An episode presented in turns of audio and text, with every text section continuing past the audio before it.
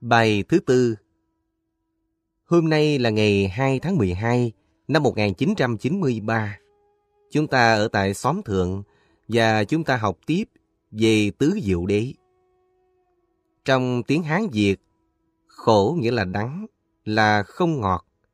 Như vậy, hạnh phúc được so sánh như vị ngọt, khổ đau như vị đắng. Nhưng giữa ngọt và đắng còn có trạng thái trung tính, không đắng cũng không ngọt. Tam thọ là khổ thọ, lạc thọ và xả thọ. Xả thọ là không khổ cũng không lạc. Đắng không những là không ngọt mà cũng có nghĩa là không được trạng thái trung tính nữa. Vậy thì khổ có nghĩa là không lạc mà cũng không xả. Trong tiếng Phạn, chữ tukha cũng có nghĩa là không dễ chịu, không bình thường. Tiếng Anh có thể dịch là ill-being. Ill-being có nghĩa là trạng thái bế tắc, không dễ chịu.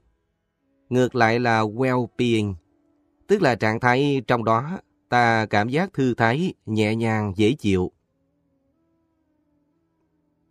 Niềm vui tương đối Chúng ta phải sử dụng nguyên tắc nhị đế và duyên khởi để học hỏi về tứ diệu đế. Trong bước đầu tu học, chúng ta đi vào qua ngưỡng cửa tục đế. Càng quán chiếu và tiếp xúc sâu xa với sự thật tương đối, sẽ tới lúc chúng ta tiếp xúc được với chân đế. Trong tục đế, khổ đối lập với vui. Như vậy công nhận sự có mặt của khổ cũng là công nhận sự có mặt của vui. Theo thuyết duyên khởi, thì cái khổ được làm bằng những thứ không phải là khổ, trong đó có vui. Chúng ta đừng dội vàng nói rằng việc tu học là vừa cả khổ cả vui. Muốn bước ngay vào sự thật chân đế mà không đi ngang qua con đường tu tập trong tục đế là một sai lầm nguy hiểm. Thí dụ, ta đọc bài thơ sau đây. Thiên hạ đua nhau nói khổ vui, có chi là khổ, có chi vui. Vui trong tham dục, vui là khổ, khổ để tu hành, khổ ấy vui. Nếu biết có vui là có khổ, tha rằng đừng khổ cũng đừng vui. Bài thơ muốn đứng trên bình diện chân đế mà nói, nhưng không có lợi ích gì, vì đó chỉ là lời nói suông thôi. Tuyên bố tha rằng đừng khổ cũng đừng vui rất dễ, nhưng đi tới trình độ đó bằng cách nào? Và tuyên bố xong, trong bụng ta có thể vẫn còn thích vui và sợ khổ như thường, không làm sao dứt được. Chưa đi ngang qua tục đế mà đã muốn nhảy tới chân đế là sai lầm. Hãy khoan nói vượt thoát cả vui lẫn khổ. Chúng ta hãy nói chuyện trong thế giới có khổ và có vui. Trong thế giới tương đối đó, chúng ta biết đời sống có nhiều nỗi khổ. Chúng ta muốn chuyển hóa những nỗi khổ này để đạt tới những niềm vui, dầu chỉ là những niềm vui tương đối. Nếu chưa đạt được niềm vui tương đối, thì làm sao ta có thể đạt tới niềm vui tuyệt đối, vừa cả khổ lẫn vui? Ví dụ hôm nay, chúng ta cảm thấy một nỗi khổ mà hôm qua không có. Chúng ta công nhận ngày hôm qua ta không khổ, mà hôm nay ta khổ rồi. Ta so sánh trạng thái không khổ hôm qua với trạng thái khổ hôm nay. Rồi ta tâm nguyện muốn trở lại sống trạng thái không khổ bằng cách học hỏi những phương pháp thực tập. Đó là bước đầu học hỏi và tu tập.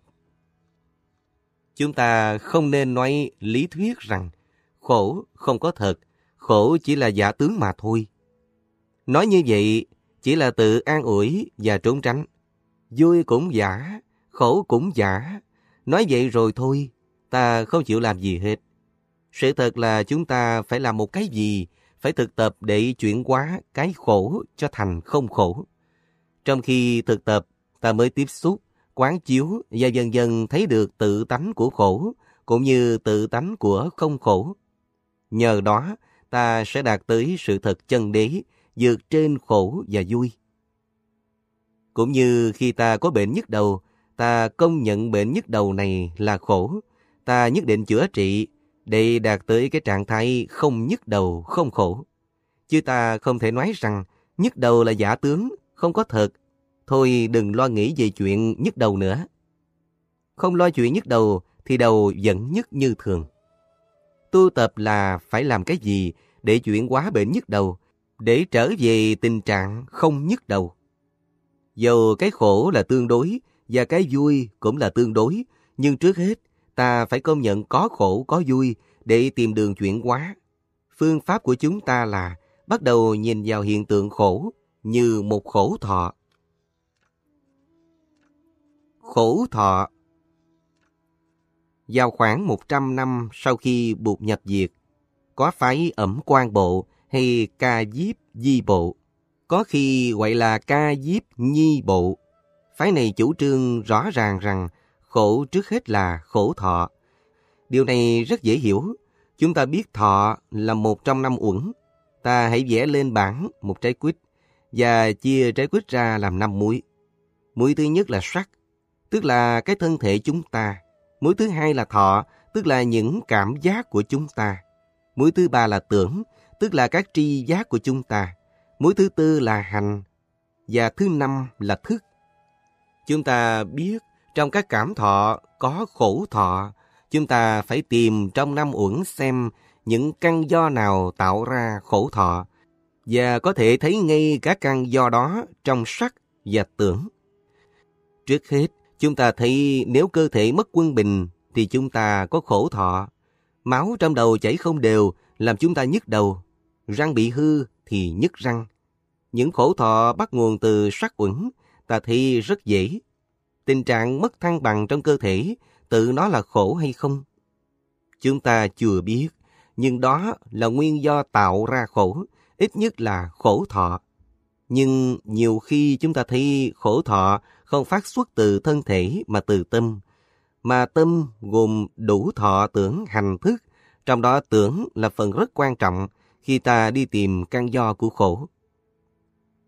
Chữ tưởng trong năm uẩn là nhận thức, là tri giác của ta.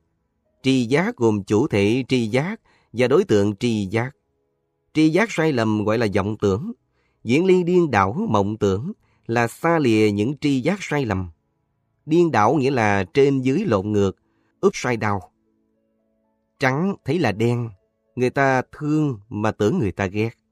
Những tri giác sai lầm là nguyên do của khổ thọ. Nhìn sợi dây thành con rắn nên sợ, sợ cho nên khổ. Không phải sợi dây làm ta khổ, mà chính con rắn không có thật làm ta khổ, nghĩa là tri giác cũng có thể làm ta khổ.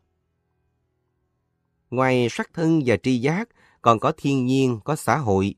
Ngoại giới cũng tác động với năm uẩn tạo nên khổ thọ. Khi nói con người được tạo tác bằng năm uẩn, thì ta dễ hiểu lầm rằng đó là năm uẩn của mỗi người tách biệt với thế giới, với xã hội bên ngoài. Hiểu như vậy là sai giáo lý đạo buộc. Năm uẩn không có nghĩa là một hợp thể của riêng một người. Vì tưởng có nghĩa là tưởng về một cái gì. Tri giác là tri giác về một đối tượng. Khi nhìn thấy trời xanh thì trời xanh là đối tượng của tri giác. Khi nhìn người bạn, người bạn là đối tượng tri giác. Vì vậy trời xanh mây trắng, núi cao, sông dài, con người, con thú, tất cả đều là đối tượng của tưởng, đều ở trong tưởng hết. Khi thực tập bài năm uẩn là tăng, phối hợp tinh cần, ta đừng tưởng năm uẩn là cái gì, nằm ở trong con người của mình mà thôi. Mỗi uẩn đều gồm có chủ thể và đối tượng. Thân thể của chúng ta, chẳng hạn, có liên hệ trực tiếp với thị giới, với khí hậu, với mặt trời, mặt trăng. Vì vậy, sắc uẩn của ta khi đưa tới một khổ thọ là đã phối hợp với các điều kiện vật lý ở bên ngoài. Tưởng cũng vậy, tưởng là tri giác, mà tri giác là tri giác về trời đất, thiên nhiên, xã hội, con người, dân dân. Đối tượng của tri giác là tất cả vũ trụ. Năm uẩn của chúng ta đều có đối tượng bao gồm cả vũ trụ. Không thể nói năm uẩn của ta tách biệt ra khỏi vũ trụ. Nhắc lại quan điểm của phái ca diếp di bộ cho rằng khổ trước hết là một khổ thọ. Khổ là đối tượng của thọ, nhưng khổ cũng là đối tượng của tưởng và của sắc. Thí dụ trong kinh nói sinh ra là khổ. Chúng ta thử xét sinh có phải là khổ hay không? Chúng ta có một ý niệm về sinh, một tri giác về sinh. Tùy theo tri giác đó như thế nào mà chúng ta khổ nhiều hay là khổ ít.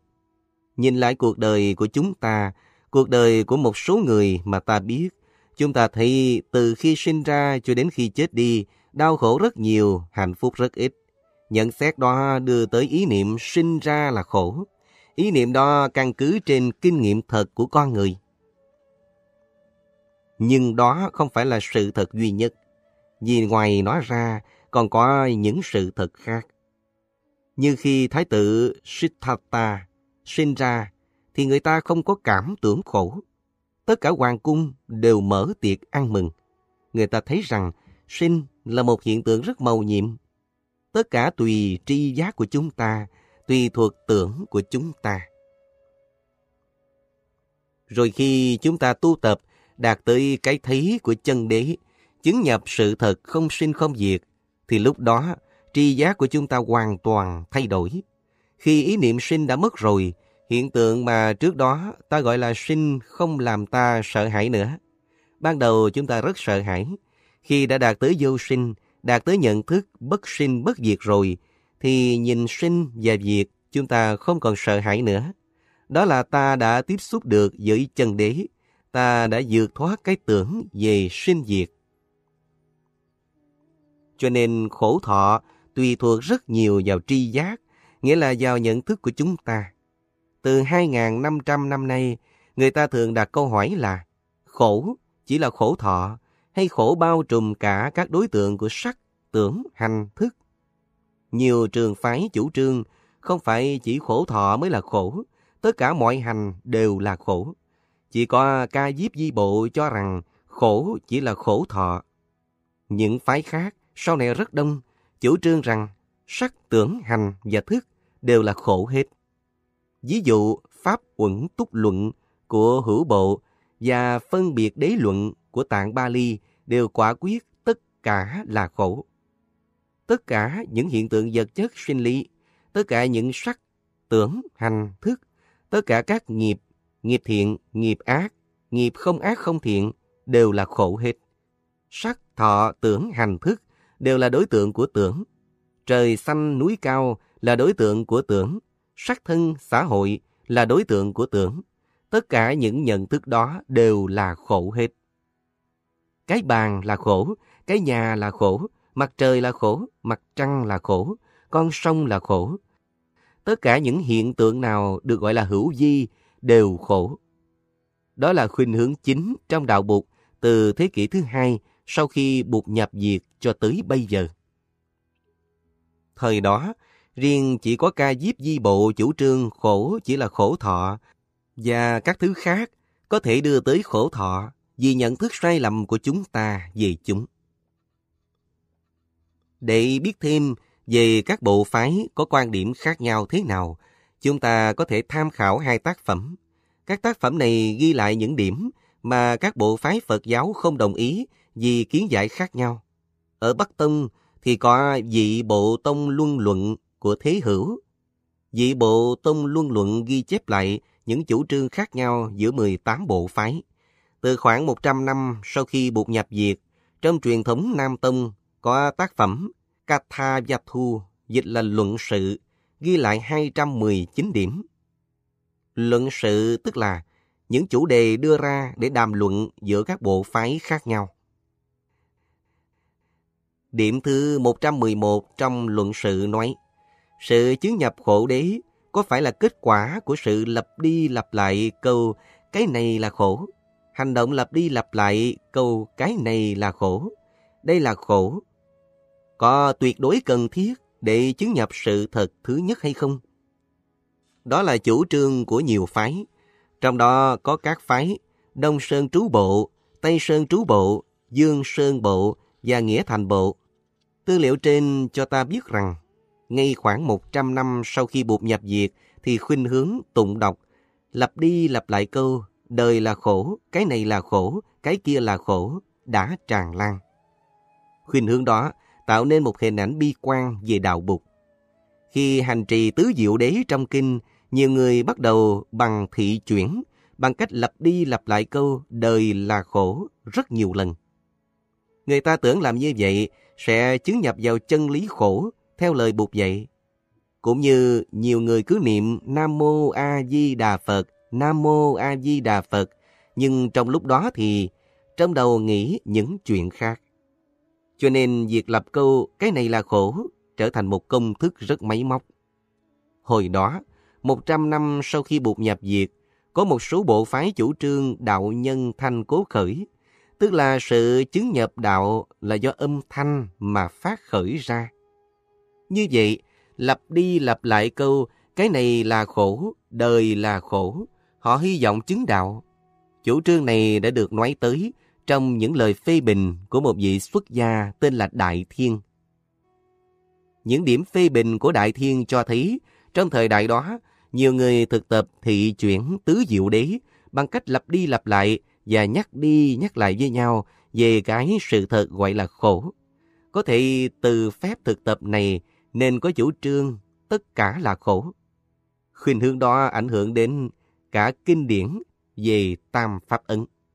Cho nên trong Phật giáo Nam truyền ba pháp ấn gồm có vô thường, khổ và vô ngã. Trong khi ở Phật giáo Bắc truyền, đó là vô thường, vô ngã, niết bàn. Pháp ấn là những bản tính của sự thật trong thế giới này, thực tại như là cái bàn, mà nói cái bàn này vô thường, vô ngã thì hiểu được. Nói cái bàn này là khổ thì khó hiểu lắm. Ta có thể nói rằng cái bàn có tác dụng gây đau khổ. Thí dụ khi ta ham muốn cái bàn quá, không có nó thì ta khổ. Nỗi khổ đó do nhận thức của mình về cái bàn, do sự thèm khát của mình về cái bàn mà sinh ra, chứ không phải là tự thân của cái bàn. Vậy, khổ trước hết là khổ thọ. Các pháp khác, đối tượng của tưởng, có thể là tăng thượng duyên tạo nên khổ thọ, nhưng không phải là khổ thọ. Các pháp khác đi qua nhận thức sai lầm của tưởng thì thành khổ thọ, nhưng nếu tưởng không sai lầm thì các pháp không phải là khổ. Vậy ta có thể nói rằng các pháp hữu vi có tính vô thường, vô ngã và có tác dụng gây đau khổ. Nếu chúng ta nhìn qua cái tưởng sai lầm, tất cả các pháp hữu vi đều có thể gây ra đau khổ.